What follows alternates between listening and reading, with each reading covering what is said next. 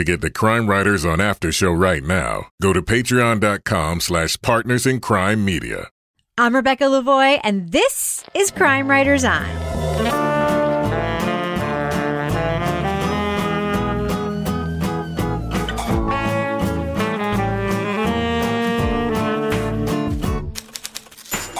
Crime Writers On is the original true crime review podcast that digs into true crime, pop culture, other podcasts. And this week, he was elected on a platform of criminal justice reform. Can he fight the system from the inside? We'll talk about PBS's Philly DA. Plus, when they took down Sony Pictures, the world believed North Korean hackers were motivated by national pride. But there's more to the story. We'll get into the Lazarus heist. Joining me to get that done and more is true crime author, TV journalist, and host of the These Are Their Stories podcast about law and order and SVU, my husband and love of my life, Kevin Flynn. Hello, Kevin. Hello, Rebecca. Also with us is author, private investigator, certified pet detective, and resident cat lady, Lara Bricker. Hello, Lara. Hello. Yeah, thanks to all the cat love in our group this week for Rocky Flintstone and his new hiking pastime. And There finally, are videos of Lara taking the cat for a walk on a leash. I know. Who does that? Lara, Okay, Lara. Okay. Why is that a Answer, problem? question answered. why are you so offended by the cat on the leash? I'm not. I'm not offended by it, but I just didn't think you could lead a cat. He even killed a mouse on his little leash this week. Listen, That- Rocky's not messing around. It's not a smart mouse. And finally, our captain of woke cynicism, the author of the City Trilogy, host of season two of Strange Arrivals, that's a podcast, and our Patreon deep dive book club podcast, Toby Ball. Hello, Toby. Hello, Rebecca. So I guess we've gotten the chit chat out of the way in the intro, haven't we? Well, people are dying to know what happened. Oh, yes. We need to give an update on last week's big event. Kevin, for the listeners who didn't check out last week's episode because they're lame, Yeah. can you tell them what happened so that we can now get the update? Right. Well, we have we had a proposal. Mm. Ooh, Not a marriage right. proposal, but it was a civil union proposal, which is like apparently a, a newer thing in Great Britain. It's for folks who want to be coupled legally, but they don't want to be married. They don't want the patriarchal bullshit of marriage. They don't want. They don't want to plan shit. Get a registry. No, they Why would that. you want people to give you gifts? Holy shit, they want the gifts. Just because you're a civil unit doesn't mean you don't get gifts. Oh, okay, good. All right. Well, best of both worlds, I guess. So John Waters, our good friend from across the pond, Now. he uh, now he's a, our good friend. He wanted to uh, propose, and so because they're both listeners of the podcast, he thought it'd be fun to slip it in the podcast. so they say. And uh, so uh, we passed along the proposal to Rachel, and she said, When I heard you talking about civil partnerships yesterday, I got ready for a story of spousal betrayal. or maybe a civil partner being bludgeoned to death by their other half. and then was utterly shocked to hear our names. I thought John had simply spliced himself into an existing episode of CWO but was then stunned into silence to hear you continue to talk about civil partnerships and baffling mid-management HR role. HR. HR. I love when they use the H as a H. HR role play. I was so excited to hear you guys talking. I completely forgot to answer John's question, Oh, but ultimately said yes. yay. It was a bit of a tactical error playing the episode before bed, as I couldn't sleep all night. But uh, can you imagine getting the episode and waiting all day Wait, to did make he, her play it? Did he get some though? Like at night? Well, let's read on. Jesus. He couldn't sleep read all night. But I'm putting this down to the excitement of uh, being featured on Crime Writers rather than the proposal itself. Only kidding. Well, it's probably 50 50. Rebecca is, of course, welcome to our civil partnership, and it'd be great to meet you guys one day. Can I use Toby's ad money to fly myself over there? Yeah, I absolutely. mean, he has a whole other hit podcast. He doesn't need his ad. he can write it off, right? we have come across a quandary, however. We're not sure what you are when you are about to civil partner. Fiancés. As engaged doesn't seem to fit. Ooh, they're fen. They're, no, So they're- what is this in between? I know what it is. What? They're engaged. Engaged. They're uh, scared of one another. Oh, Uh, scared. uh, scared. Um, I don't know. They're promised to one another. It's like one of those golden promise rings. You No. get You're Committed. betrothed. betrothed. Betrothed. You, What's the thing when you when you have, Yeah, you've signed a letter of agreement. What's the Yeah, thing when right. you've bought a house? Do you know what they are? Under- They're under contract. Under contract. Yeah. Under, agr- under They're- agreement. They're, they're Under agreement. obligated. yes, Yeah. under agreement. Yeah. Yes. Oh shit! I lost the rest of the email. Anyway, that was. Uh, so that's that's the answer. So she said yes, everybody. Listen, I- Congratulations. I was Hooray. listening back to last week's episode, which, by the way, I know Toby never does. Mm-hmm. And That's I, true. I listened and I heard John's message again, and I realized, Kevin, we all horribly misinterpreted his message about HR. We all literally What's thought that? like he went to work and HR said he could do it. No, he was making a joke that like he was the company and HR liked her so she could oh, stay. Oh, oh! By the I way- thought you like had to like fill out No, paperwork and all all of that yeah, I stuff. thought it was like, well, like No. if we can't so if we're not going to get benefits, then Nope. like why Yeah. go through with All it? of our Can listeners got di- it. And then we were just like, wow, why does HR have to approve civil unions in that country? That's messed up. No, They took me in the office and they told me all the ways that I could benefit from death and disability. he was making Ooh. a joke that we didn't get. We didn't get. Anyway, It's that British sense of humor, which is so right. cutting. So it's cultural. Uh, It's cultural. please send me Anyway, the date. Anyway, congratulations. And please send me the date for your civil union because legit, I'll try to come. Yeah, JetBlue is flying direct now. Boston to London, baby. Dude, JetBlue? The, the, the flight's to London. Would you want to be six hours on a JetBlue flight? JetBlue is fine. They What got that TV on the. what you back don't seat. want is United. I love the JetBlue. I do that. Would- Yeah, I want to go anywhere on United. Sorry, United. we did. British Air, which is fancy as British Air was nice. We were way in the back, Ceilings wedged are in, and we still got free drinks. So We went on Virgin, and I uh, did I tell you this? I, I ordered a lemonade, just thinking they were going to give me like a Minute Maid lemonade. So Yeah. they brought me this can of lemonade, and I was sitting like my wife was on one side, and this like high school or college age young woman was sitting on the other side. So I got the thing. You know how the lemonade kind of settles at the bottom. Mm-hmm. Yeah. I took the can and I shook it up. oh to, like- Jesus Christ! And then I like not realizing it was carbonated, and then I popped it, and the thing went Nice. like within like 25 minutes of taking off on a flight. Oh, that's So it a was long. five sticky hours. What a total twit! What a tweet. A tw- They would say tweet. that was absolutely of you. Yes, Yeah. they would say that. That And woman it's- was looking Laura, at me it's not like, shocking when "What you is say your it in a problem?" British accent. It's just a regular word there. British sounds use in a It completely good. different way. Yeah. yeah. By the way, I will still will beep it out because people in the U.S. are just not fucking ready for that yes. shit. and we talk about something being bloody. We're s- we- it's It's you not a big it's deal. Bloody. It's little, literally bloody. And You know. bloody there It's is not a- like tea here. Yeah, it's like the same. Okay. Should we start the stupid podcast now? Just get it going? Speaking people of the are British, dying. Yeah. Speaking of the British, All right. Let's get it done. Leading off. It's the opening salvo in a battle to destroy Sony Pictures. And by the end, half of its global digital network will be wiped out. Before it could release the comedy The Interview, in which Seth Rogen and James Franco kill Kim Jong un, Sony Pictures was hit by North Korean hackers. They destroyed data, released embarrassing emails, and unnerved cybersecurity experts around the world. For Sony, the damages just keep on mounting, and so does the pressure to bring the hackers to justice. The big question is North Korea really behind the attack? But the hackers weren't North Korean military. They were a state sponsored cyber gang who've been operating with impunity for years. Known as the Lazarus Group, the hackers have launched attacks against companies, nations, and was behind a billion dollar hack of a bank in Bangladesh. a billion dollars with a B. And they were asking them, why did you send these billions of dollar transactions? It was a very scary situation. In the BBC podcast, The Lazarus Heist, hosts Geoff White and Jean Lee explain how the communist regime unleashed a gang of cybercriminals onto the West. Are they in for the thrill, for the politics, or for the money? Now, we are going to be talking about plot points from the Lazarus heist. So, if you want to remain spoiler free, go to the estimated time code in our show notes for our thumbs up or thumbs down review. Now, Kevin, uh, the Lazarus heist. Yes. This this group being called the Lazarus Group. Great name, right? Good branding. it's great biblical. Yes. I mean, if you're going to they do come a, from the dead. I mean, if you're going to do a thing, uh, why not do that thing? Now, listen, this is a, a podcast literally about like internet and financial crimes. It's not hot, right?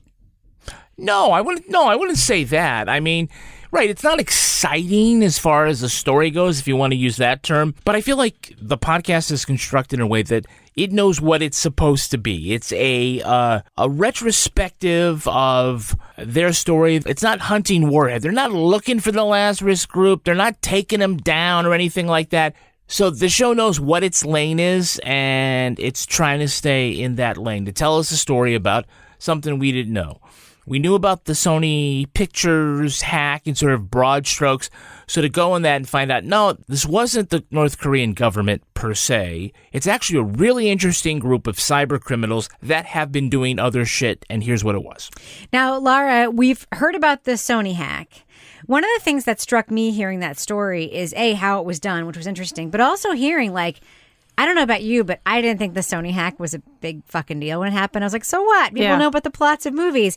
But then you hear about employees whose, you know, not only was their personal data compromised, but then they became like unemployable because of random shit in their hmm. HR file. What did you think about just hearing about the Sony hack in more detail and the fact that it actually was a bigger deal than I- I thought it was? I can't speak for you, but I didn't think it was such a big deal. Yeah, no, I didn't either. And I but I think it was a really good lead into this story because I think a lot of people are probably in the same boat that I was in, which is like we had heard about that. We'd probably seen it on the news. We're kind of like superficially familiar with it. So to lead in with something like that, that we, I mean, it's me specifically was thinking like, oh, it was, it was a hack. Somebody was upset with Sony Pictures, but not knowing the extent to which this like international mastermind hacking gang was going it was a really good jumping off point and i also like the details when when the details come out about how like you understand why the printers weren't working mm. and and specifically then why the printers weren't working in other cases like the the bangladesh case you know, I think it was kind of a good segue into the bigger picture. And Geoff, the host, definitely sets that up in that first episode within like the first 10 minutes in terms of like, this is the story. This is why we're telling it. It's related to this to kind of give you that, what I always call the nut graph. So I, I appreciated that part of it. Uh, by the way, Kevin, today when our printer wasn't working, I was like, fuck.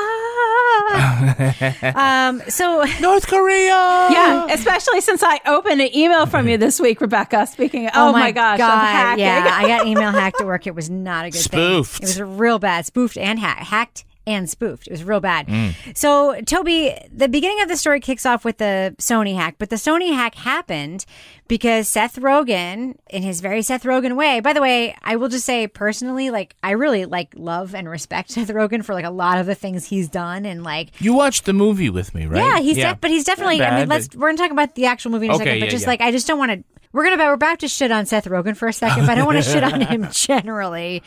But Right. Toby, you sent me a note. What the fuck was he thinking? What did you mean by that note? Uh, well, I think it's a little self-explanatory, but it was interesting when they go back and they say, you know, we looked and in you know film history or whatever, there was only one other case they could find of a movie with actual sitting head of state being sort of fictionally murdered in the in the story but it seems like you would do about 15 minutes of research and realize that Kim Jong Un is not going to see the humor in this Yeah, and uh, that it's probably going to be a problem. And like at a minimum, it's going to be kind of a diplomatic problem. And then, of course, it didn't end up being the minimum.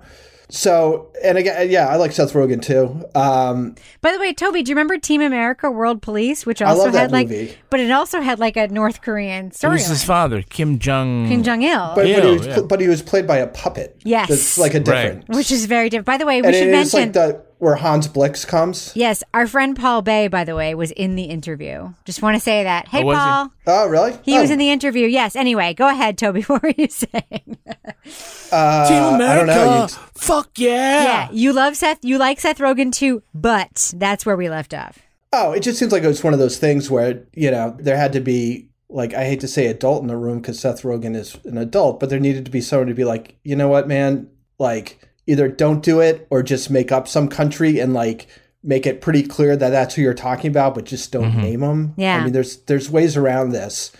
Um, Like the Qumari on the West Wing. Like, yeah, exactly. well, there was that that um, remake of Red Dawn, and the invaders. You know, in the in the original, it was Russia, but and I guess we didn't really give a fuck about in the Cold War whether it was the Russians or not. Oh, that yeah. made sense. But in the remake of Red Dawn, it was originally the Chinese were the invaders, but they changed it and digitally changed the uniforms and stuff to make China them freak the fuck out. because China, which is a way more power, because they fit into the whole cinema distribution of the world. You know, it's a huge market. Yeah, a movie makes two hundred million dollars here, but it makes a million, a billion dollars around the China. world it Yeah, does yeah. but especially in china yeah so just an example of sort of the influence at least that the corporations are aware that doesn't it's not in a vacuum you know when you step out on the political stage. But damn apparently it is not a joke to journalists working in north korea when you put out a movie about journalists who are spies That's right. because if two people aren't going to find that funny, it's going to be a North Korean journalist and a North Korean diplomat. That's right. And by the way, the co-host of this podcast is a journalist who was working in North Korea. She made that point. Yes, when wasn't out. laughing much. And she was like, ah. fuck. Oh, Laura, can we just talk about the mechanics of that? Because one of the things I love about her narrative is talking about the counterfeit money and how in North Korea, like her credit cards didn't work, like currency doesn't work. So the way that you pay for things, she was running, what was it, the Associated Press office in North Korea. And the way that she made that office run was just by getting a pile of cash and just paying people with cash. And then, of course, we found out that the North Koreans had figured out this way to make incredibly accurate counterfeit bills. What did you think about that storyline? And just can you imagine working that way, Lara? Well, there was a lot about her working situation that was just amazing to listen to. So yeah, I mean that's kind of crazy because I mean I think at the time you're you're just kind of like, huh, okay, I guess if this is what I have to do. And then how she was listening to like every morning she was waking up and hearing I can remember like the song about Kim Jong Un's father. Yeah, the propaganda song. and like just i mean maybe i missed this part but I mean, like nobody has internet but how did she get internet i was curious about that i mean she having to like airdrop her stuff somewhere else. Yeah i mean it was a really interesting she she went to a Panera like everybody else. We heard about a guy in this podcast who powered his computer with a gas generator. i know i i like welcome to my childhood Yeah. seriously um but yeah no i mean it was By it the way, people super- can't just stop talking about your neighbor who was killed in a volcano explosion. but again, we digress. I well, I know, and but you know, she was also like to backtrack. Um, one time she has this huge old barn, and she was shooting pigeons in the barn. Here we go. Here we go. I want to say, I just want to tell you, somebody came up with the perfect analogy. It's like Rose telling St. Olaf stories. Okay. Listen, we, we, we need to like launch a whole other podcast about your neighbor who was killed in a in a ex- volcano Well, explosion. She, oh, anyway, she also got knocked WTF off her, her ladder in the barn shooting pigeons by the back thing from her gun. cool. Carry on. There was a there was like a brief moment of tension where I wasn't sure whether you were talking about your neighbor or the co-host of the podcast, but that clearly became your neighbor. So, so Toby, one of the other details we hear in this, which I've heard before, and it's a fucking amazing story. I mean, we're talking about the podcast, but we're also just talking about North Korea because Right. For the like global danger that North Korea is, and for the, the millions of people who live there that are oppressed and living in these horrible conditions, like it's also it's fucking weird. I mean, it's just it's a Yeah. whole thing. It's like it's like the Hunger Games, like a post-apocalyptic movie. We hear this story about how the leader of North Korea liked a move like a certain kind of movies and he liked that actress and had the movie so he kidnapped that actress and her director husband and like forced them for 8 years to make movies just for him. That's North Korea. Thoughts, Toby? Well, so there's this great book. Uh, it's called A Kim Jong Il Production, and it's by Paul Fischer. And what it, what it does, I think, better than I, I think you get kind of a hint at it in the podcast, but what the book does really well is kind of show how like North Korea is like this weird mix of like farce and menace. Hmm. You know, it's just, there's just such weird stuff, and, and and Paul Fischer really gets into just a lot of like this weird kind of kitschy stuff that that is really sort of wrapped up with with North Korean sort of self identity. Uh, They're yeah, very Kim Jong Il was nationalist a, there. We should mention that the, it's like a, that's a huge part of it. Is they're a nationalist country. Like there's a whole Right. xenophobic. And there's a thing about like a unicorn that lived in a cave. And, Yes. What? uh, yes. yeah, I thought the it's super Icelandic were weird. weird with their uh, their elves. The elves, no, no. Okay. But then you can find. So anyway, he he he did this kidnapping. Uh, you can actually on YouTube. There's this one great movie that actually is up on YouTube. It's like a monster movie that's pretty wild. But highly recommend the book. Um, but it, it does like Kim Jong Il. Like movies were a really really big thing in North Korea. Like that that was one of the things that he had wanted to do was to create sort of a world respected national cinema and obviously didn't quite make it but his best idea to attempt was to kidnap people Yeah, it's a good idea. It would be like if someone wanted to make a podcast about other podcasts. And they just Yeah. kidnapped you, Toby. And they were like, Toby is the key to Right. Toby is this. the key. We could not happen without this. Kevin, what did and you? i've been trapped for almost eight years That's right. So Kevin, are you going to like the, kidnap it's, uh, someone? the Arabian Nights. That story. No, it, ri- it reminds me of um the movie Tropic Thunder, where Yes. they kidnapped the actor, and made him do Simple Jack. yes, yes. I see you in my head movie. Listen, that movie, we could talk about it all day. It could be a whole podcast talking about that movie. Doesn't hold up. No, I'll be I the am- first before you I at me am on Twitter. It pro- doesn't hold up. I'm sorry, I am pro Tropic Thunder. You can at me on Twitter all you want. So, Laura, let's talk about the podcast makes a turn. I mean, it starts with the Sony hack, but then it makes a turn to sort of talking about the mechanics of how North Korea got into hacking when none of the citizens have 24 hour electricity nor internet access. And then we hear about this group and this like incredible billion dollar bank heist they tried to pull off, which by the way, also hinged on a broken printer. Laura, what'd you think about that? that was a crazy story. Um, you know, I, I think if you're looking at, you know, we start small coming in with the story of Sony and then we're expanding.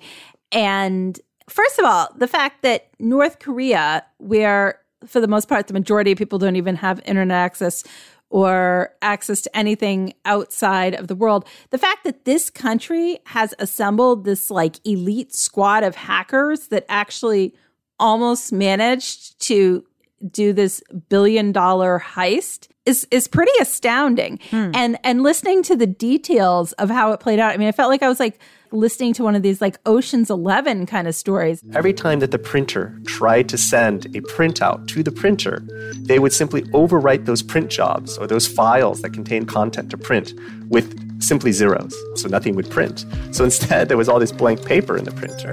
You know, in the heist movies, when the thieves take over the surveillance cameras and make it look like nothing has happened in the vault? Well, this is the digital version. I know I've done this when I check my child's social media. And if I log in from my home computer, I immediately log in afterwards to his uh, Gmail where it says an unfamiliar device logged into your Instagram. And I'm like, Nice. delete, delete, Laura delete. Bricker. Good job. Did- that- then that is why you are a certified private investigator, Laura Bricker. This is why I could be potentially a hacker. Maybe not. Can I just say one thing that's most important about going into your kids or anyone else's email account? Look in the sent box. That's where all the good shit is. Yeah. Look in the sent box. Okay, go ahead, Laura. absolutely, absolutely. Um, and the deleted. Um, just saying. So I think just the irony here of this group of hackers and where they're coming from is just so huge. I mean, that's what was kept coming back to me as I was listening to all of this play out in terms of how these people were like basically recruited to learn to be hackers. I mean, it was nuts. Yeah, you know, I think Laura brings up something about uh, her interest in the episode about the Bangladesh bank heist. Because while the Sony hack part of this story is really interesting, and we have an affinity for it because Hollywood is so American, right? I thought the interesting part of this series was the bank heist and how they did it by you know the, the hack and the way they timed everything and they waited all these all this time to find sort of the perfect lunar cycle where there was a confluence of weekends and holidays and international time zones and stuff where they could make a hit and it would be hard to chase down and stop it. I thought that was really interesting. So you see the elegance of the attack. They did it Thursday night with a very defined purpose. when Friday, New York is working, Bangladesh Bank is off. By the time Bangladesh Bank comes back online, FRB is off. So it delayed the whole discovery by almost three days. There's other parts of the series though that I don't find as interesting. Yeah, no kidding. You know, it's It's dry. But I still and and you know, we're not to the end, and so maybe it's unfair to say this, but I still don't have a good sense, and maybe nobody does, but I don't have a good sense of who the Lazarus group really is. Right. Are they a paramilitary group because they've been enabled by the North Korean government, or are they essentially cyber gangsters? Yeah. Because why do you rob a bank for a billion dollars for the government? Unless you know it's, that's how they fund the government, as has been postulated by one of the CIA guys. But it just seems like they're just supposed to be like pirates that are causing mayhem, I suppose. But I, in any event, I still think those two big things, the Sony hack and the bank heist, are sort of the really interesting things, and the rest seems to be a little bit of filler. I will say, in terms of timing, Yeah. even my like very minor email scam scheme that happened to me this week that was very disruptive for me for like two days of my life. Yeah. It kicked in at eleven thirty on a Tuesday night, and that was intentional, and I'll never forget it. And it was terrible. Because you could probably get eight to ten hours before oh it's my discovered, god! right? Yeah. yeah. It was so much time before it was discovered. Uh, so, Toby, what do you think about this? I mean, it's the power of a state turning its, you know, eye toward a criminal enterprise, underlining it. This has just been in the news with the oil pipeline hack, right? Yeah. Well, I just, you know, even a place like North Korea, which is impoverished and really shut off from from the rest of the world for the most part, if you decide to put the national effort behind criminal activity, you can be pretty powerful hmm. in the criminal scene. So, you know, I thought that stuff about the crystal meth um, I'm sure I'm going to get this wrong. I thought I'd read about how North Korea was producing crystal meth, like this very, very pure crystal meth. And I thought they were trying to smuggle it out on like these tiny little submarines, Yeah. and one of them sank. Yeah. You Sounds guys like Breaking this? Bad. I remember doing a story about that on the talk show I used to produce. So, yes, you are not wrong in that tiny memory. I remember it too. So anyway, I, I just think you know I, I don't think anything happens like that. Those hackers in North Korea without the government having something to do with it. I don't think there's that much freedom or that much ability to like be online and have enough power and all that stuff. I mean, I, that that just seems like you need some kind of state help hmm. for that in that country. So. I don't know. I thought that was, I thought that was kind of interesting, but I agree with you guys. There there were parts that were very interesting, and then there were parts that had sort of more of that like uh, corporate training vibe. Um, Yeah, which- I agree with you. Yeah. It's like the primer on North Korea. Well, listen, the one thing I'll say before we get to our reviews is the one thing I learned from this podcast in America, when your kid gets into the mathletes or the math Olympiad, it's like, wow, they're good at math. In North Korea, it can like elevate you into a whole new class. In North Korea, math does you. Exactly. Yeah. No, I was going to say, I think one of the things that, like, I don't know why it just struck me as so funny was the part about Kim Jong un's brother being like the Eric Clapton fanatic. Yes. And, and like the guy who was like, he's so good with the internet. He can find all of the Eric Clapton music. He And I'm knows like, how to Google. I was like, wow. But like that, that was like the basis of somebody being good at the internet was that they could look up all the Eric Clapton songs. I think that was very, that, that really set the scene for me. Didn't you also find it interesting, Laura, that he um, sent his kids to private schools in Europe under fake names? I mean, Yeah. doesn't it like speak to sort of the hypocrisy of every dictator or every like Yeah. totalitarian leader? Like, this is the rules for you. But for us, we get to go to England and like just live there under fake names. Like it's very, you know, it's, it is what it is. It's corruption. Yeah. All right. Let's do what we do. Let's let our listeners know. Should they check out The Lazarus Heist? It's a podcast from the BBC World Service. Laura Bricker, what do you think? Thumbs up or thumbs down for The Lazarus Heist? Um, this is going to be like a mild thumbs up for me. I, I didn't love this. Um, you know, I think the story is interesting. They had all the right material. The, the thing that I had, a, and I think this is just subjective. The thing I had a hard time with is I felt like I got pretty information dense at times and kind of lost the initial narrative promise of what they said it was going to be about in the first episode. And then there were times it, it, it felt very scripted with the two hosts. Like Yeah. I felt like we were getting this like kind of lesson on North Korea that didn't sound as like conversational as I would have preferred. So, I mean, it was interesting. I think that the story about the heist is interesting, but it, it wasn't like my favorite thing that we've ever listened to. Toby Ball, what do you think? Thumbs up or thumbs down for the Lazarus heist? I'm a thumbs up. I mean, I, I kind of felt like 80% of it was really good and interesting, but the 20% that wasn't was was kind of a tough go. Uh, but I, you know, it's kind of stuff I'm interested in. I, I liked, you know, I, I agree with Laura that the delivery wasn't ideal, but the, the sort of information about North Korea I thought was interesting. The complexity of the heist and stuff was definitely good. Um, so I give it, you know, a, a solid thumbs up. Kevin Flynn. I'm a thumbs up. I'm I'm with Laura. I mean, I think it's it's not bad. Uh, so you can't give it a thumbs down.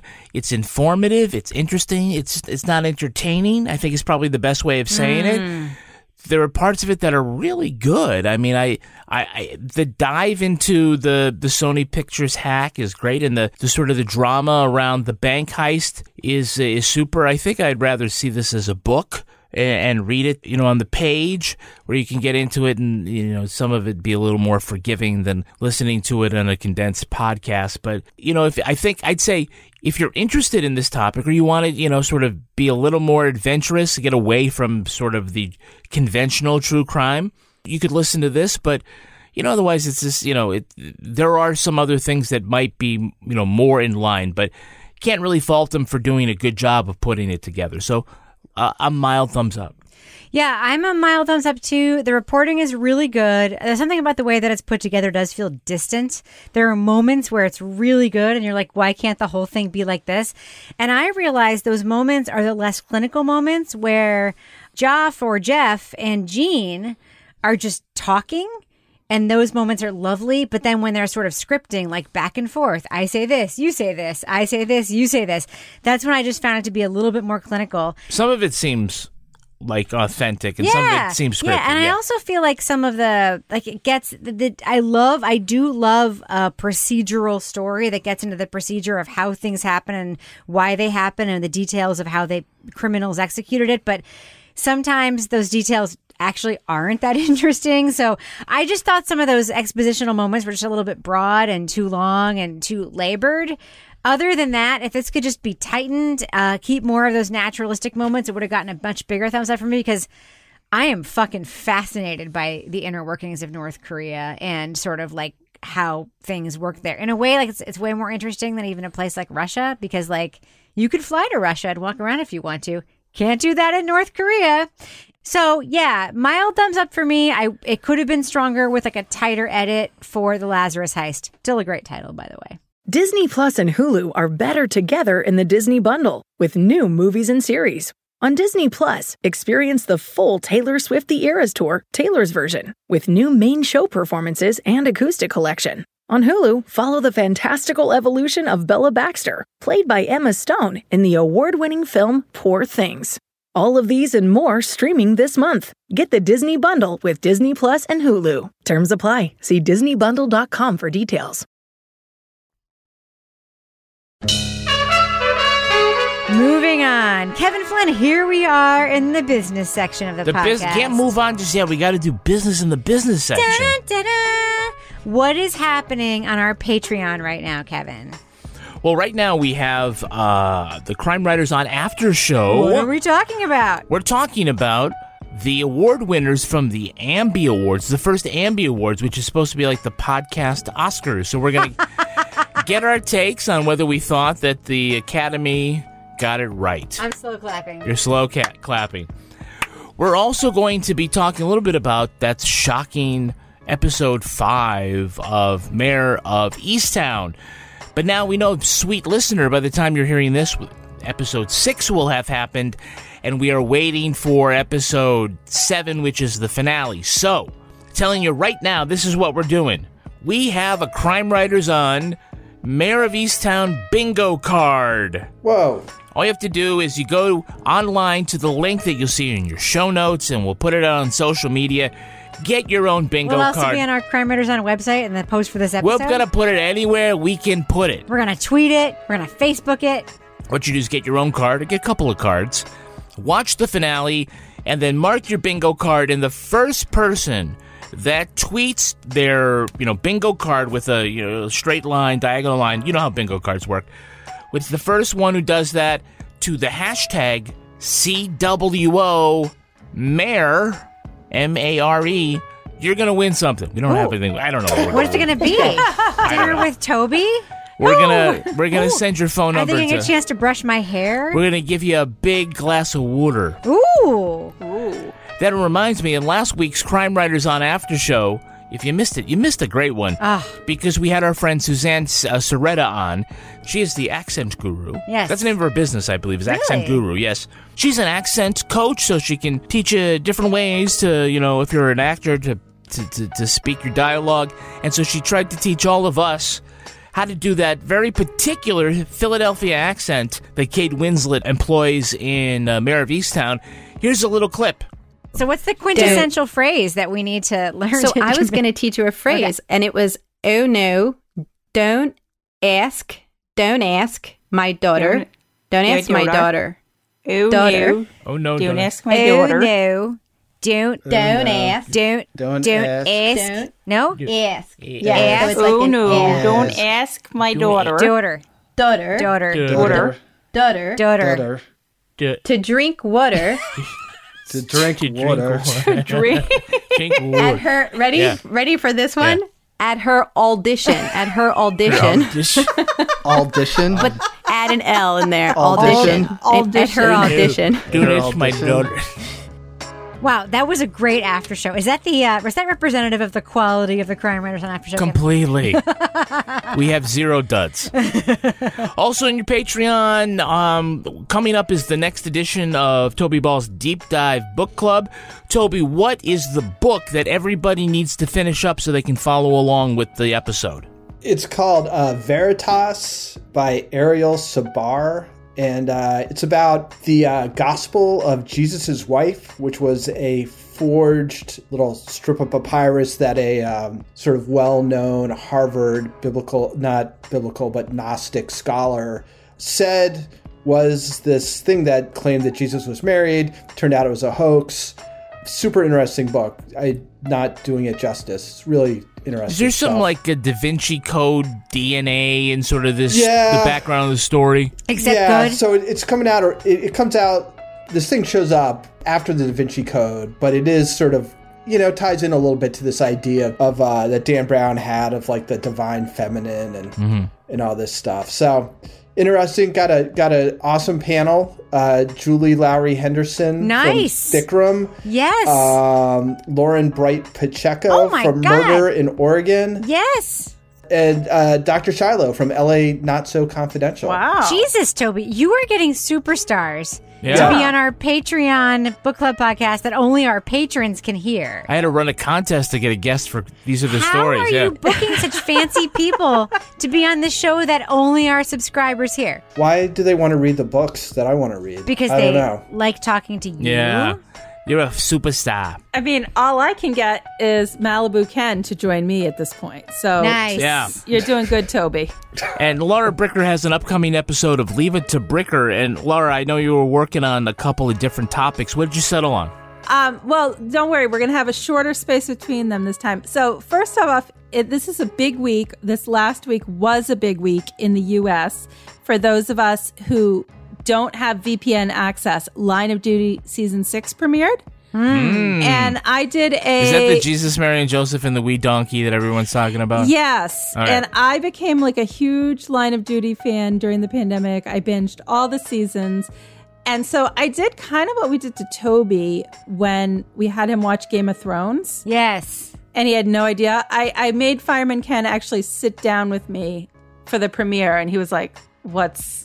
What am I watching? yeah, but I will give some. Um, I'll give my overview and some reaction because a lot of people out there are really excited that we can finally get this in the U.S. Yes. everybody else has already seen it, and I hope the donkey doesn't mean the same fate as that podcast we reviewed last week. I'm just saying. All I gotta say is, I really hope the split, the next season of the split, is also available to us ASAP. I need to figure out this VPN situation. I don't get it. I want it. I a want all the virtual private network. No, I know what it is. I have it at my It's a job. network that's private but I know I have it. You can use it apparently somehow to get like ITV or That's like. what I need. Apparently, everyone in the world knows how to do this tech thing except for me. I don't know how to do it either, Rebecca. I have. It's like a 1920s speakeasy. If you know the password, you can come in and get the gin juice. Someone send me an email at crimewriterson at gmail.com and tell me how to do this, but make it easy because even though I am tech savvy, I am fucking old. So that'll be out this week. And then there'll be a soon coming Leave It to Bricker that I haven't chased down yet. A man in the town next to me, digging in his garden, doing his spring landscaping, unearthed a skull. What? Why do we gotta wait for that? A human skull? Yeah, I have No, to don't fi- give it away. A skull is all we know. He thought it was a volleyball. In fact, my God. it was a skull. so Surprise. It'll be here Uh. as soon. You may have a soon in back to back. Leave it to Bricker if I can find the man with the skull. I haven't found him Oh, yet. that was like that time that I'm sorry to hijack the business section, but like about a month ago, uh, I, you know, I walk on the trails in my town every morning, and Stuart ran off. He's getting like a little bit senile, but he still sometimes runs off and comes back with things. And he came back with what I thought was a branch. It was a fucking skull. It was like a goddamn Oh, I long saw ass that. deer skull with like a big old thing, and I put it in a tree, and it's still there. And I all I can think about is all the people who are walking on that trail right now who turn the corner and like see the skull. Anyway, so Kevin, uh, this is the business section. I know we have other business to do. Do we have any Patreon patron saints of the week this week? Our Patreon patron saints are Mindy Fried and Ashley Ellis. Bless you. Can we just say one last thing before we end this? Yeah. Sign up for our newsletter, guys. It's epic. It's free. It's the Patreon you have to pay. The newsletter is free. Get it at crimewriterson.com. I swear to God, it's worth it. The newsletter cracks me up every week because my dear husband writes it. All right, Kevin, does thus end the business section? Thus ends the business section. Let's fade that music out. Moving on. Obviously, this individual will not be the next district attorney of Philadelphia. But these are not normal times. In 2017, former civil rights attorney Larry Krasner was swept into the Philadelphia DA's office on a progressive platform of systemic criminal justice reform. He pledged to reduce incarceration, reform bail policies, change juvenile justice practices, and decline the death penalty. The policy was essentially lock them up, lock more of them up, lock them up for longer. That is what you saw for 30 years, day after day after day after day after day. That's what you saw. Once sworn in, the new DA shook things up by rooting out old guard prosecutors who didn't agree with his philosophy. Krasner also faced backlash from victims, the media, and the powerful police union convinced he would undermine the way law enforcement has operated for decades in the city of brotherly love. My attitude about police is real simple. I think when you wear a uniform, you come correct.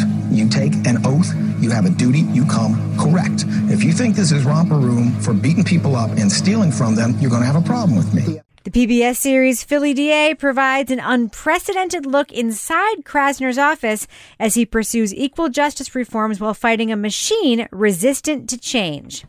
It also brings the voices of his detractors, of crime victims, of those affected by his reform policies, and staff members who both support and oppose his efforts to repair a broken system. Now, spoiler alert, we are going to be talking about plot points from Philly DA. So if you want to remain spoiler free, go to the estimated time code in our show notes for our thumbs up or thumbs down review. Laura Bricker, this is a sweeping fucking series with access to literally everyone that matters. I find myself being like awed at the fact that, I mean, I believe that, like, you know, Krasner would be like, sure, follow me around.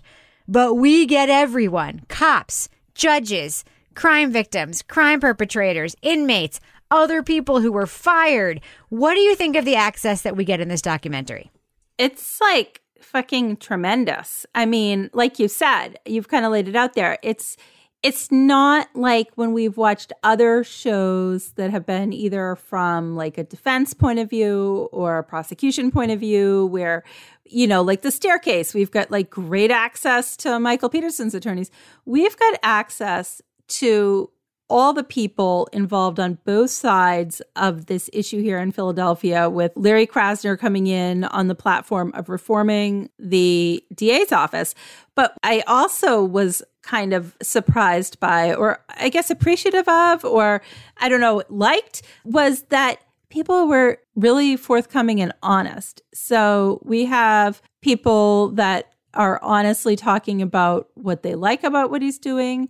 We've got people talking about what they don't like about what he's doing. You know, we've got people that have been friendly with him in the past that remain friendly with him, but also aren't afraid to talk about their reservations about some of the ways that he's going about doing things. So I think the way that it's presented is done in such a thorough way that it really takes you inside what I mean, like, I felt like I had a really accurate picture of not only the debate about what to do about criminal justice in that area, but how it was actually playing out in real time. Now, Kevin, as you know, I work with the Undisclosed team on their podcast. Yep. And there were they did like four series in a row about corrupt Philadelphia police and criminal justice. There are in Philadelphia in the 80s and 90s there were many, many, many cases, which we've seen on many documentaries we've looked at, where cops literally wrote confessions and then told defendants it was a different form and made them sign. Like the, like the level of corruption in the city is unprecedented. Larry Krasner was actually a guest on one of those episodes that I produced before he was elected. And I remember thinking at the moment, like, everyone wants this guy to be elected. Um, I guess the best national analog is like Bernie Sanders, who wants to just like burn down Mm-hmm. the capitalist system, except Larry Krasner, by the way, is much more like, um, I hate to say palatable, but he just is like, you know, he doesn't come across as like the wild haired. Doesn't seem like a crazy guy. Yeah, well, right. not, I want to say Bernie Sanders is crazy, but there's No, just, well, I- yeah, there's definitely just- an image thing there where he was a long time working defense attorney, but he was elected. My sense when I started watching this was this was going to be like the AOC like election documentary. Did you get the sense that that's what this was supposed to be? Well, yeah, I think they yeah, and I think that's probably why the uh, the documentarians got on board. It could have been, and then by itself, I'm sure it would have been as interesting as ones like Weiner, which was Anthony Weiner behind the scenes on his mayoral Oh race. my God, his poor and knocked down the House, which featured a bunch of candidates, including AOC, the only one who won. But the idea, like, oh, now we've got an even better story. Where you know we thought we were done in November, we're just going to keep going and come into this office and see from the inside. This is fascinating. Yeah, the the the access, and because whenever you have a story, whether it's nonfiction or science fiction or anything like that, there's a few things you want. You want a hero, you want conflict in the story, and well, hopefully you get a, a resolution. But with that hero, you want you know what you need is some hubris. Right, the creates the tension there. Larry Krasner is a guy who thinks he can change the system love him or hate him, that's who he is. And so his presence alone is going to create a lot of tension inside this office with people that, you know, have spent 30, 40 years, spent their entire career doing something in a certain way that they see themselves as good guys and now they're told that they're bad guys. Really interesting. Well, that's the most interesting part to me because Toby, we hear that Larry Krasner comes in, immediately just fires everyone he knows to be either a bad actor or somebody who has perpetrated bad practices. They're just gone. But then he gives a bunch of people who just sort of have had the job a long time and just maybe were like riding the, the, the system because that's the way it worked. He gives them an opportunity to like, you know, maybe change. And I think the best example of that is the woman who's running the child and family unit who had been there forever and she seems well meaning and she had a whole process and literally, it's like, yeah, you may think this is the right way to do it, but I want to change stuff. And so you can't take time. You need to make the change now. You can make the changes. I just think you don't have to destroy the system to get the results you want. What did you think of that? Because there is this conflict between change takes time or let's just fucking change it now. Yeah, I, I thought I thought her little arc was really interesting because I think there is, you know, Krasner comes in and he may just have four years. You know, there's no guarantee that he's going to be there past then. So there's not really the kind of we can get the lay of the land and then, you know, sort of incrementally do things. It's like, no, if you're going to really make that kind of change, knowing that the clock is potentially ticking, you just got to do it. And then, so yeah, this woman who's the manager of the juvenile section or something, um, like I had sort of mixed feelings about her because, like, she I support, seemed nice. she, yeah, and, and then like she and they talk about it is like the people who stuck around used to be the liberals in the office, right? Mm. And then suddenly they're the conservatives. And I thought one of the really interesting scenes that they kept in is when the guy who comes in, who had been one of Obama's advisors, comes in and is sort of leading that department. And he's like being critical. And she says, you know, can you just specifically tell me what you want me to change? Hmm. And he doesn't really have an answer. What do you see that we're not doing that you want to see? Because we're really kind of at a, a little bit of a standstill of knowing who our population, who are the kids that are being held. What do you think we're missing, I guess, when it comes to that population? There's no justification for what we're doing, guys. I really, there isn't. You know, except we've been doing it for a long time. Yeah, I mean, you can tell on her face is like, okay, that's fine, but like, if you're the guy who's in charge, what do you want us to do? Hmm. And so I, I just thought that was kind of an interesting thing and that it must have been fairly frustrating to, you know, if you're really going to do this huge paradigm shift, you can't just say everything you're doing is wrong, we're going to do it differently. Like, what exactly are things supposed to look like? You can't just say, we want to have 40% less people in this thing. It's like, well, what criteria? What, you know, how's that going to work? So I kind of felt that. But at the same time, you know, from Krasner's and his people's perspective, it's like, look, you know, you're either helping out or you got to get out of the way. Right. There's no other way about it. We're not dragging you along, kicking and screaming. Like, there's no time for that. Laura, one of the things I think this is very interesting about this series is that it looks at all of Krasner's like um, policy positions in his campaign and like it examines how he is working on each of those. And he's extremely hands on, like down to individual cases. So one of the things that he ran on was not assigning the death penalty to cases. And that episode to me was so interesting because it underlines something that I've talked a lot about on this show and other shows that I've been on about how law enforcement and prosecutors, I don't want to say use, but they do use choice victims to and victims' families to sort of underline the thing that they want. The Fraternal Order of Police uses them. So this guy committed the murder, and the cops and the prosecutors only focused on the family members who wanted the death penalty and not the ones who didn't want the death penalty. And, you know, Larry Krasner and his staff are just like, no, you have to look at the whole picture. Doesn't that feel familiar? That whole sort of like the using the family as victims as props? Because we talk about that a lot and how that's a huge part of systemic failure. Yeah, that's one of the things is that we saw in a couple cases in different episodes of this documentary where the family of the victim, and I apologize, my dog is barking. You can hear him. Ken he has feelings about criminal justice. He- he's, I know he's He's been rage well barking. He's like, no. So, you know, you do see in these cases when you have a family spokesperson who is willing to get out and get in front of the camera, that the prosecutor's office cultivates that and uses it to kind of further whatever position they're taking on the case. And on one hand, I appreciate that victims' families are being given a voice. But on the other hand, sometimes I feel like how authentic is it in certain cases where they're just propping people up and putting them out there.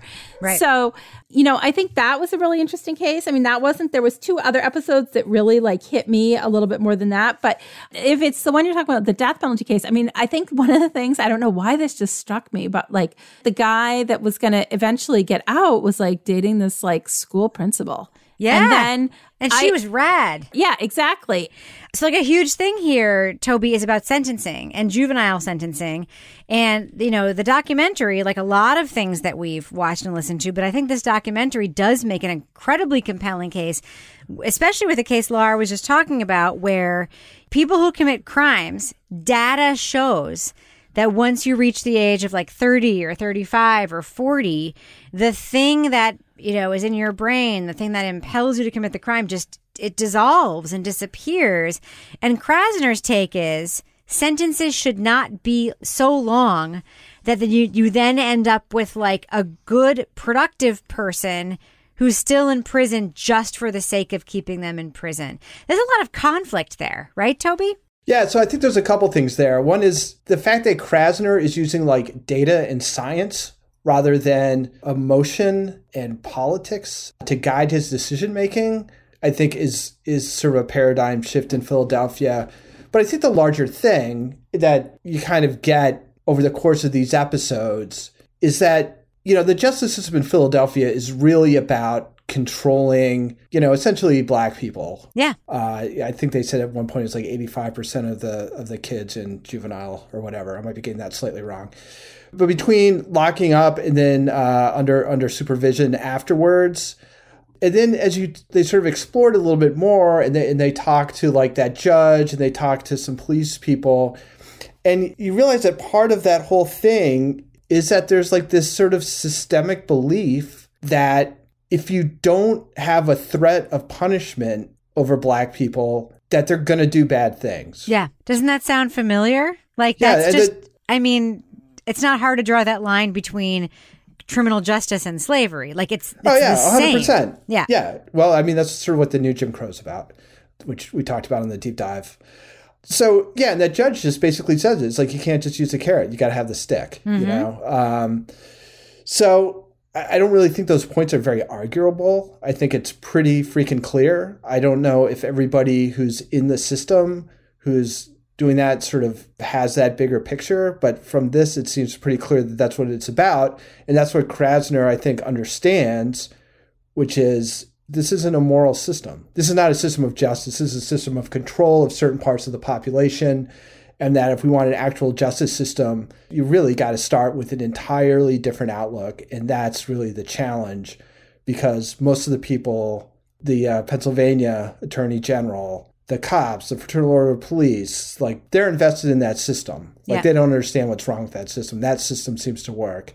And that, that's what he's going up against. You know, one of the things I found really interesting was their statistics about supervision. Yes. Because we do think about mass incarceration, and when they talk about their prison population, that 54% of the people in jail are there because of a probation or parole violation. Yes. It's like, well, but then also you find out that these people are on supervision for up to 10 years. Yes. And they get violated for things like missing meetings and maybe, you know, having alcohol in the house. and Sometimes big stuff, yes. But if there's a problem with overpopulation, having to build, you know, more prisons, I mean, this seems like an interesting and Well- simple place to start. The problem is that discretion belongs to judges, Judges, yes. elected judges, Yes. elected political judges. Yes. The the whole thing is, yeah, you got to be tough. You got to be tough. You got to be tough without any thought about whether it works or whether it's the right thing. It's incredible to me. I mean, the story they used for the supervision episode was incredible. Uh, they chose this woman who'd been incarcerated, who got out, decided to become an advocate for criminal justice reform, and added a forum was offered a job with whose office, Laura? Was she offered a job with the public defender's yeah, office? the public defender's office. Yeah. And we see this woman like advocating, working at this criminal justice job, and literally on the precipice of going back to prison every single day. I'm on probation till 2027. I have to report weekly. I'm on high risk, mandatory, anger management, mandatory drug and alcohol, weekly visits here. That's the episode that I think enraged me more than almost any other episode. And it's been a couple years, obviously, like since actually before we started this podcast, since I've been working within the criminal justice system. But I don't ever, ever remember a case that I handled having 10 years of freaking probation. Like you'd have to be like an axe murderer times like 30 in New Hampshire. I mean, it's insane. But wait, that's probation coming off of parole. Yeah. Coming It's off of a prison sentence. It's like Suave. That's what the podcast Suave It's was Yeah. about, right? insane. It's And- like you're better doing the whole sentence. Yeah. Because at least you can walk out of jail and that's it. like seeing the line of people going into that building to check in for their supervision, to go check in with their POs, but listening, like here's somebody who's clearly doing the right thing, has a job. It's like they have people on probation just for the sake of having them on probation Right. and it's not accomplishing anything. And there was actually that study that they referenced that after I want to say it was like 2 years, it was actually detrimental to have somebody on. It was no longer helping anything. But Right. I was like 10 freaking years? That episode and then the other one that also tipped me over the edge was like the kids going into juvenile placement for something like shoplifting and being in freaking placement for like nine months for Yep. shoplifting. Like what the f- I, I- that so those were the parts of this particular justice system that I felt the most like oh my god like you mean the American one? yeah but in it, Philadelphia is extreme. I will that say was extreme Yeah. That stuff isn't about helping them. No. It's about keeping them under your thumb. But control. You know what I kept thinking, Toby? It's risk management and their view is extreme. Well, it's not. It's, but here's the thing. So, listen, I know that I'm going to get emails about this. I'll take them.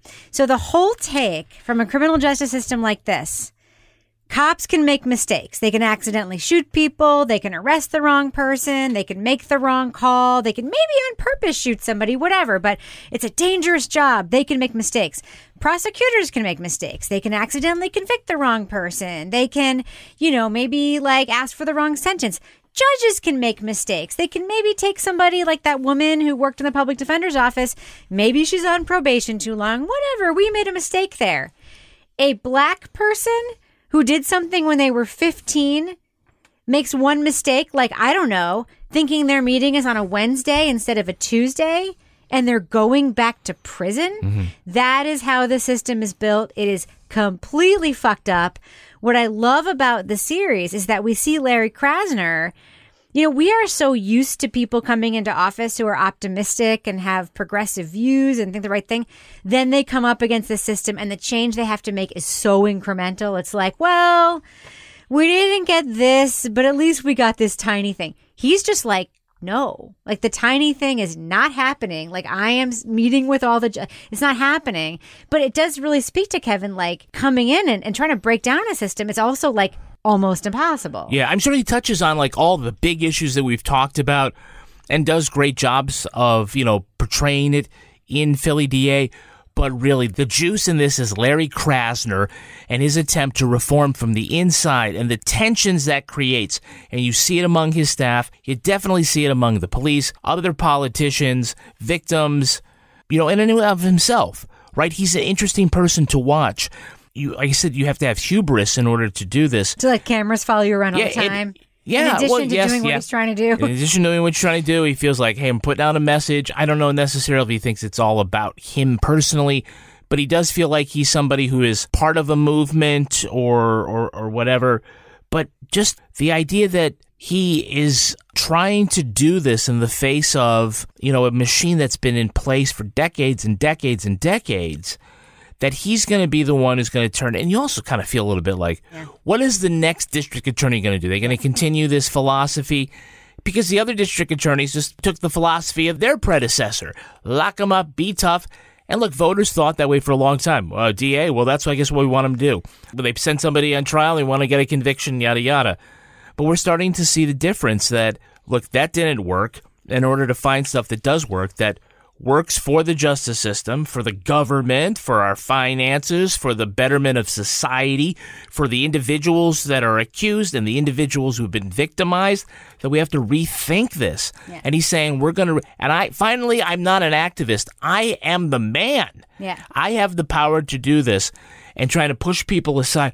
This is really interesting to watch. Toby, that's my question for you is that we talk on this podcast all the time about all the things that are wrong with the criminal justice system, systemic racism, you know, all the things that are wrong with it. Here we have a guy who has been elected because of the fact that he wants to change it. and he's not patient. He's not willing to just sort of work the way it is and make incremental change. He wants to change it now.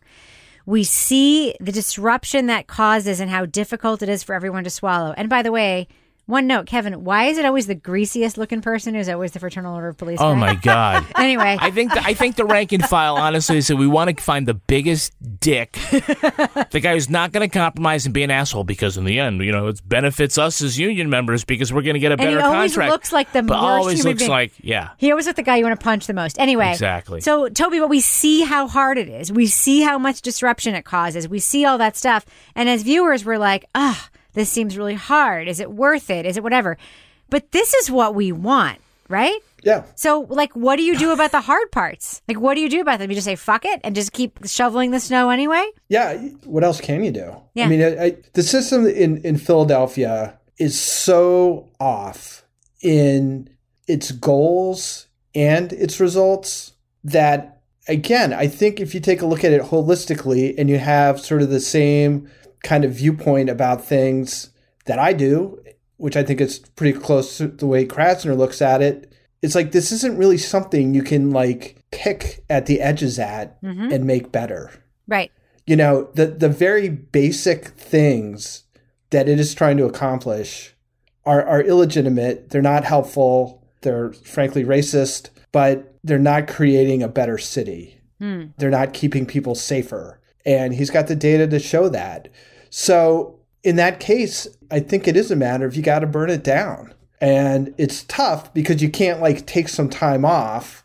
You can't take six months and say okay we're going to just take a pause and we're going to do all this stuff and then we're going to come back and we're going to like be going. It's like all these other things are going on at the same time that you're trying to affect this change. And you still got tons and tons of cases. You know these crises come up. You're having to make all these decisions. At the same time you're really trying to change the paradigm and you're swimming against a super super strong tide and as far as you know you have four years Right.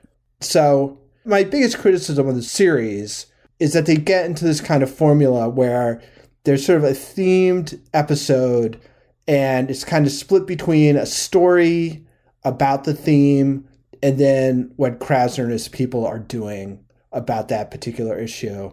And I kind of felt like sometimes the stories they were using to illustrate it weren't as interesting as what was going on in the DA's office. And I wish they'd kind of stuck more with the DA's office stuff because I thought that was fascinating. Yeah. And I actually didn't even really need those other stories. I thought some of them were really compelling anyway, but I could have just followed the politics for the entire 75 hours or however long it was and, and been perfectly happy. All right. Well, let's do what we do. Let's let our listeners know. Should they check out Philly DA? Uh, it is on PBS. But if you want to watch the full series, which actually hasn't been released by the time we're doing this review, right? A couple episodes left to go. You can check out the full series on PBS Passport.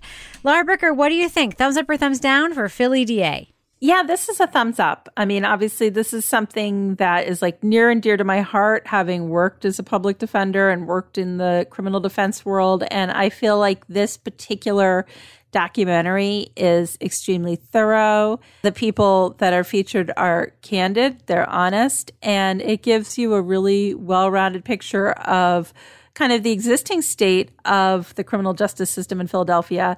And I came away feeling like, the type of change that needs to happen and the type of change that they are trying to accomplish in this documentary aren't things that are going to happen in the four year term or whatever the term is that this guy is going to be the DA.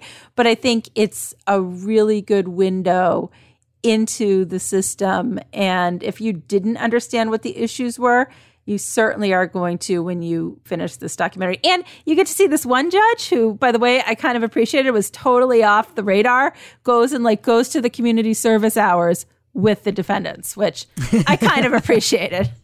Toby Ball, what do you think? Thumbs up or thumbs down for Philly DA on PBS?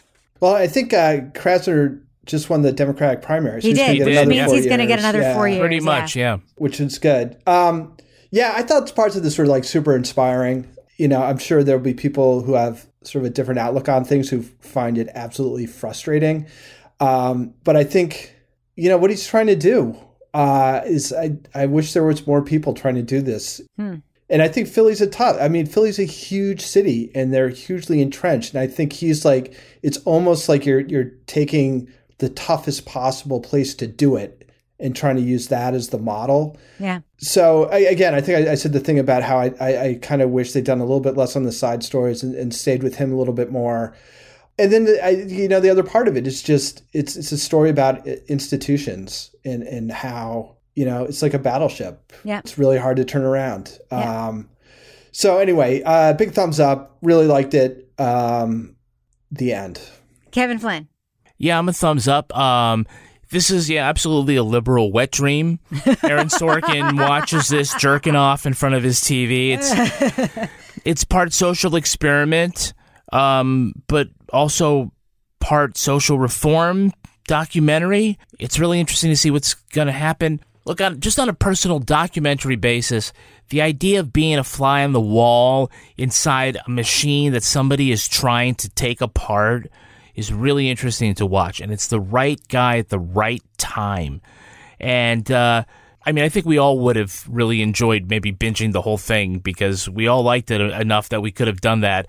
Because I'm really interested in seeing how he handles like Black Lives Matter and social issues, justice issues around coronavirus and things like that, and just sort of where he gets. We see like the difficulty he has getting things done uh, or the wins that he does have in the early parts of his term. And so, uh, you know, I'm I'm really really enjoying Philly DA. It's a, a real achievement. I want Philly DA to be a multi-year series. I mean, this to me could be season one. There could be a season two. There could be a season three. I agree with Toby that watching somebody try to break down a system and, and put it back together from inside the office is fascinating. I also, by the way, will disagree with you, Toby, in terms of the human interest stories, because I also appreciate that is what people who don't agree need in order to change their mind. Like you and I are walking into this, like we need to break this whole shit down. But a lot of people aren't walking into this with that. Think about the PBS audience, like, you know, people who might be afraid because they've believed all of the messaging about how scary crime is. And, you know, so like watching the human interest stories is important to them. So I understand why they're there. I think this show is a huge achievement. I hope they make more, and this isn't just the only season of it. I find Larry Krasner to be a fascinating character, and it's so well made that even if he were a person I hated, I would still watch it. Like it's just that well done. So, huge thumbs up for me for Philly DA. I really hope everyone listening to this podcast who loves Undisclosed, who loves any kind of media that's about righting wrongs that you just can't believe were ever created in the first place, please watch this series. I think we're going to be talking about it for a long time. Huge thumbs up for me for Philly DA. Now it's time for my favorite part of the podcast, a little something I like to call the crime, Crime of, of the week. The week. The town of Gulfport, Florida is buzzing. Police want to talk to two women who walked into a bar and walked out with a bucket full of vibrators. Yes. The manager at Sally's bar was left shook. I see what you did there, Kevin. He says 13 sex toys were on display as part of an upcoming vibrator race for charity. He says after they put the surveillance video online, the woman called the bar to say they thought the bucket was actually filled with darts. We are very unsure how they would throw those particular darts. Full fist. Police initially said the value of the stolen items was $200, which is pretty good price for more than a dozen vibrators, gotta say. So, panel, here's my question for you. It looks like this vibrator race will go on, whatever the fuck that is. I, I googled vibrator race, and it's not what you think. All right, At least gonna- it wasn't what I thought Can you it was post a video be. of it in our show notes? People can No, see? it cannot. All right. It definitely cannot. So just like a thoroughbred racehorse, every entrant should have a good name. Lara Bricker, what vibrator would you pick for the win? Uh, I'm going to tell you, but first, uh, so you guys, I've seen one of these before. Oh God! Vibrator races? Yes, at the Jimmy Buffett concerts, they have Nice. them in the parking lot. Of course they did. Um, so I'm going to take the low hanging fruit in this dildo derby here, and it's going to be the crotch rocket. Nice. Yeah. What about you, Toby? What vibrator horse would you pick for the win? Dildo Baggins. ah, good, good. What about you, Kevin? The Yeller Rose of Texas. Listen, everybody with kids in their car right now is never listening to this podcast again. Sorry, moms. You're going to say Steely Dan? That's true. All right. So, uh, Lara Bricker, before we end the show, uh, do we have a cat of the week this week? So, our cat of the week this week comes to us from Erin Brumfield Grima. And I like it because the cat has three names. I, I don't know about you guys, but all my animals end up having multiple names. Our cat, Bill Burrow Meow, I think is how we say it. Bill was his shelter name. Burrow is what the oldest seven year old at the time wanted to name him. And Meow is what my youngest called him as a baby. He wanders our house crying whenever the three kids go outside to play. He sits in the window and sadly bemoans his kids leaving him inside, plotting his devious jailbreaks and making it out about every third exit or entrance, resulting in me yelling, Get the cat! and the middle child running him down and scooping him up. We love him, and I'm sure he loves us. So I particularly love this cat because Rocky Flintstone does this as well. He sings the song of his people at the door all the time.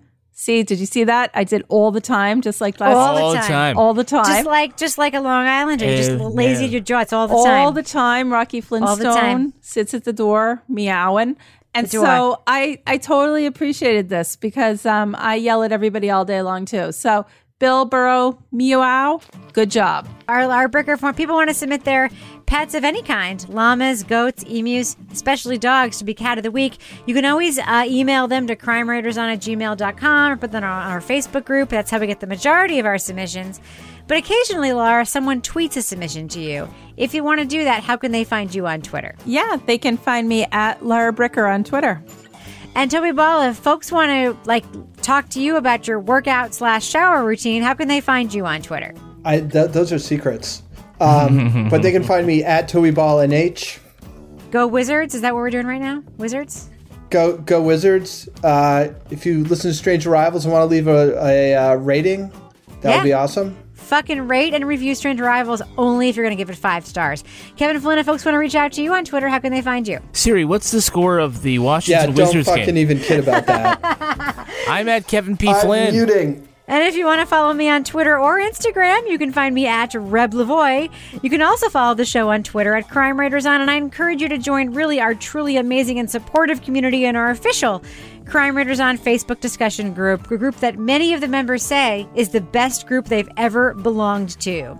Support the show at Patreon. That includes church. It does. Support the show at patreon.com slash partners in crime media, and you will get the Crime Writers on After Show, Married with Podcast, Lara Bricker's Leave It to Bricker podcast, and Toby Ball's Deep Dive Book Club podcast. Our theme song was composed and performed by Ty Gibbons. Our line editor is the incredibly handsome Olivia Burdett. She's painting houses this summer, too. You know that, right? Hmm. The executive producer of this fine podcast is Kevin P. Flynn. This show was recorded in the Oak Loft above the Bodega in Bay St. Louis, Mississippi studio, otherwise known as Studio C, the closet in our New Hampshire basement where we hack into the major Hollywood studios to prevent them from making a movie based on the podcast Manslaughter. Don't do it. On behalf of all the crime writers, thanks so much for listening. We will catch you Later. later. Is that better than the cat that jumped eight floors out of a burning building and then just bounced and ran away? Yeah. Yeah, they can do that. There's like a there's like a death zone for cats that's like Yeah. between like three and six floors, but then when you get higher, they like spread out like a parachute and they can live. Yeah. I learned about that in cat detective school. I'm so glad that you went to cat detective school so you can continue to say, I learned about that in cat detective school. It's sort of like people, when people are like, but actually, when I was a political science major, I learned. that actually sounds like another another T-shirt for our merch table. Yeah. Which, what, what is it? I learned about that in cat detective I learned school. about that in cat detective school. Perfect. Música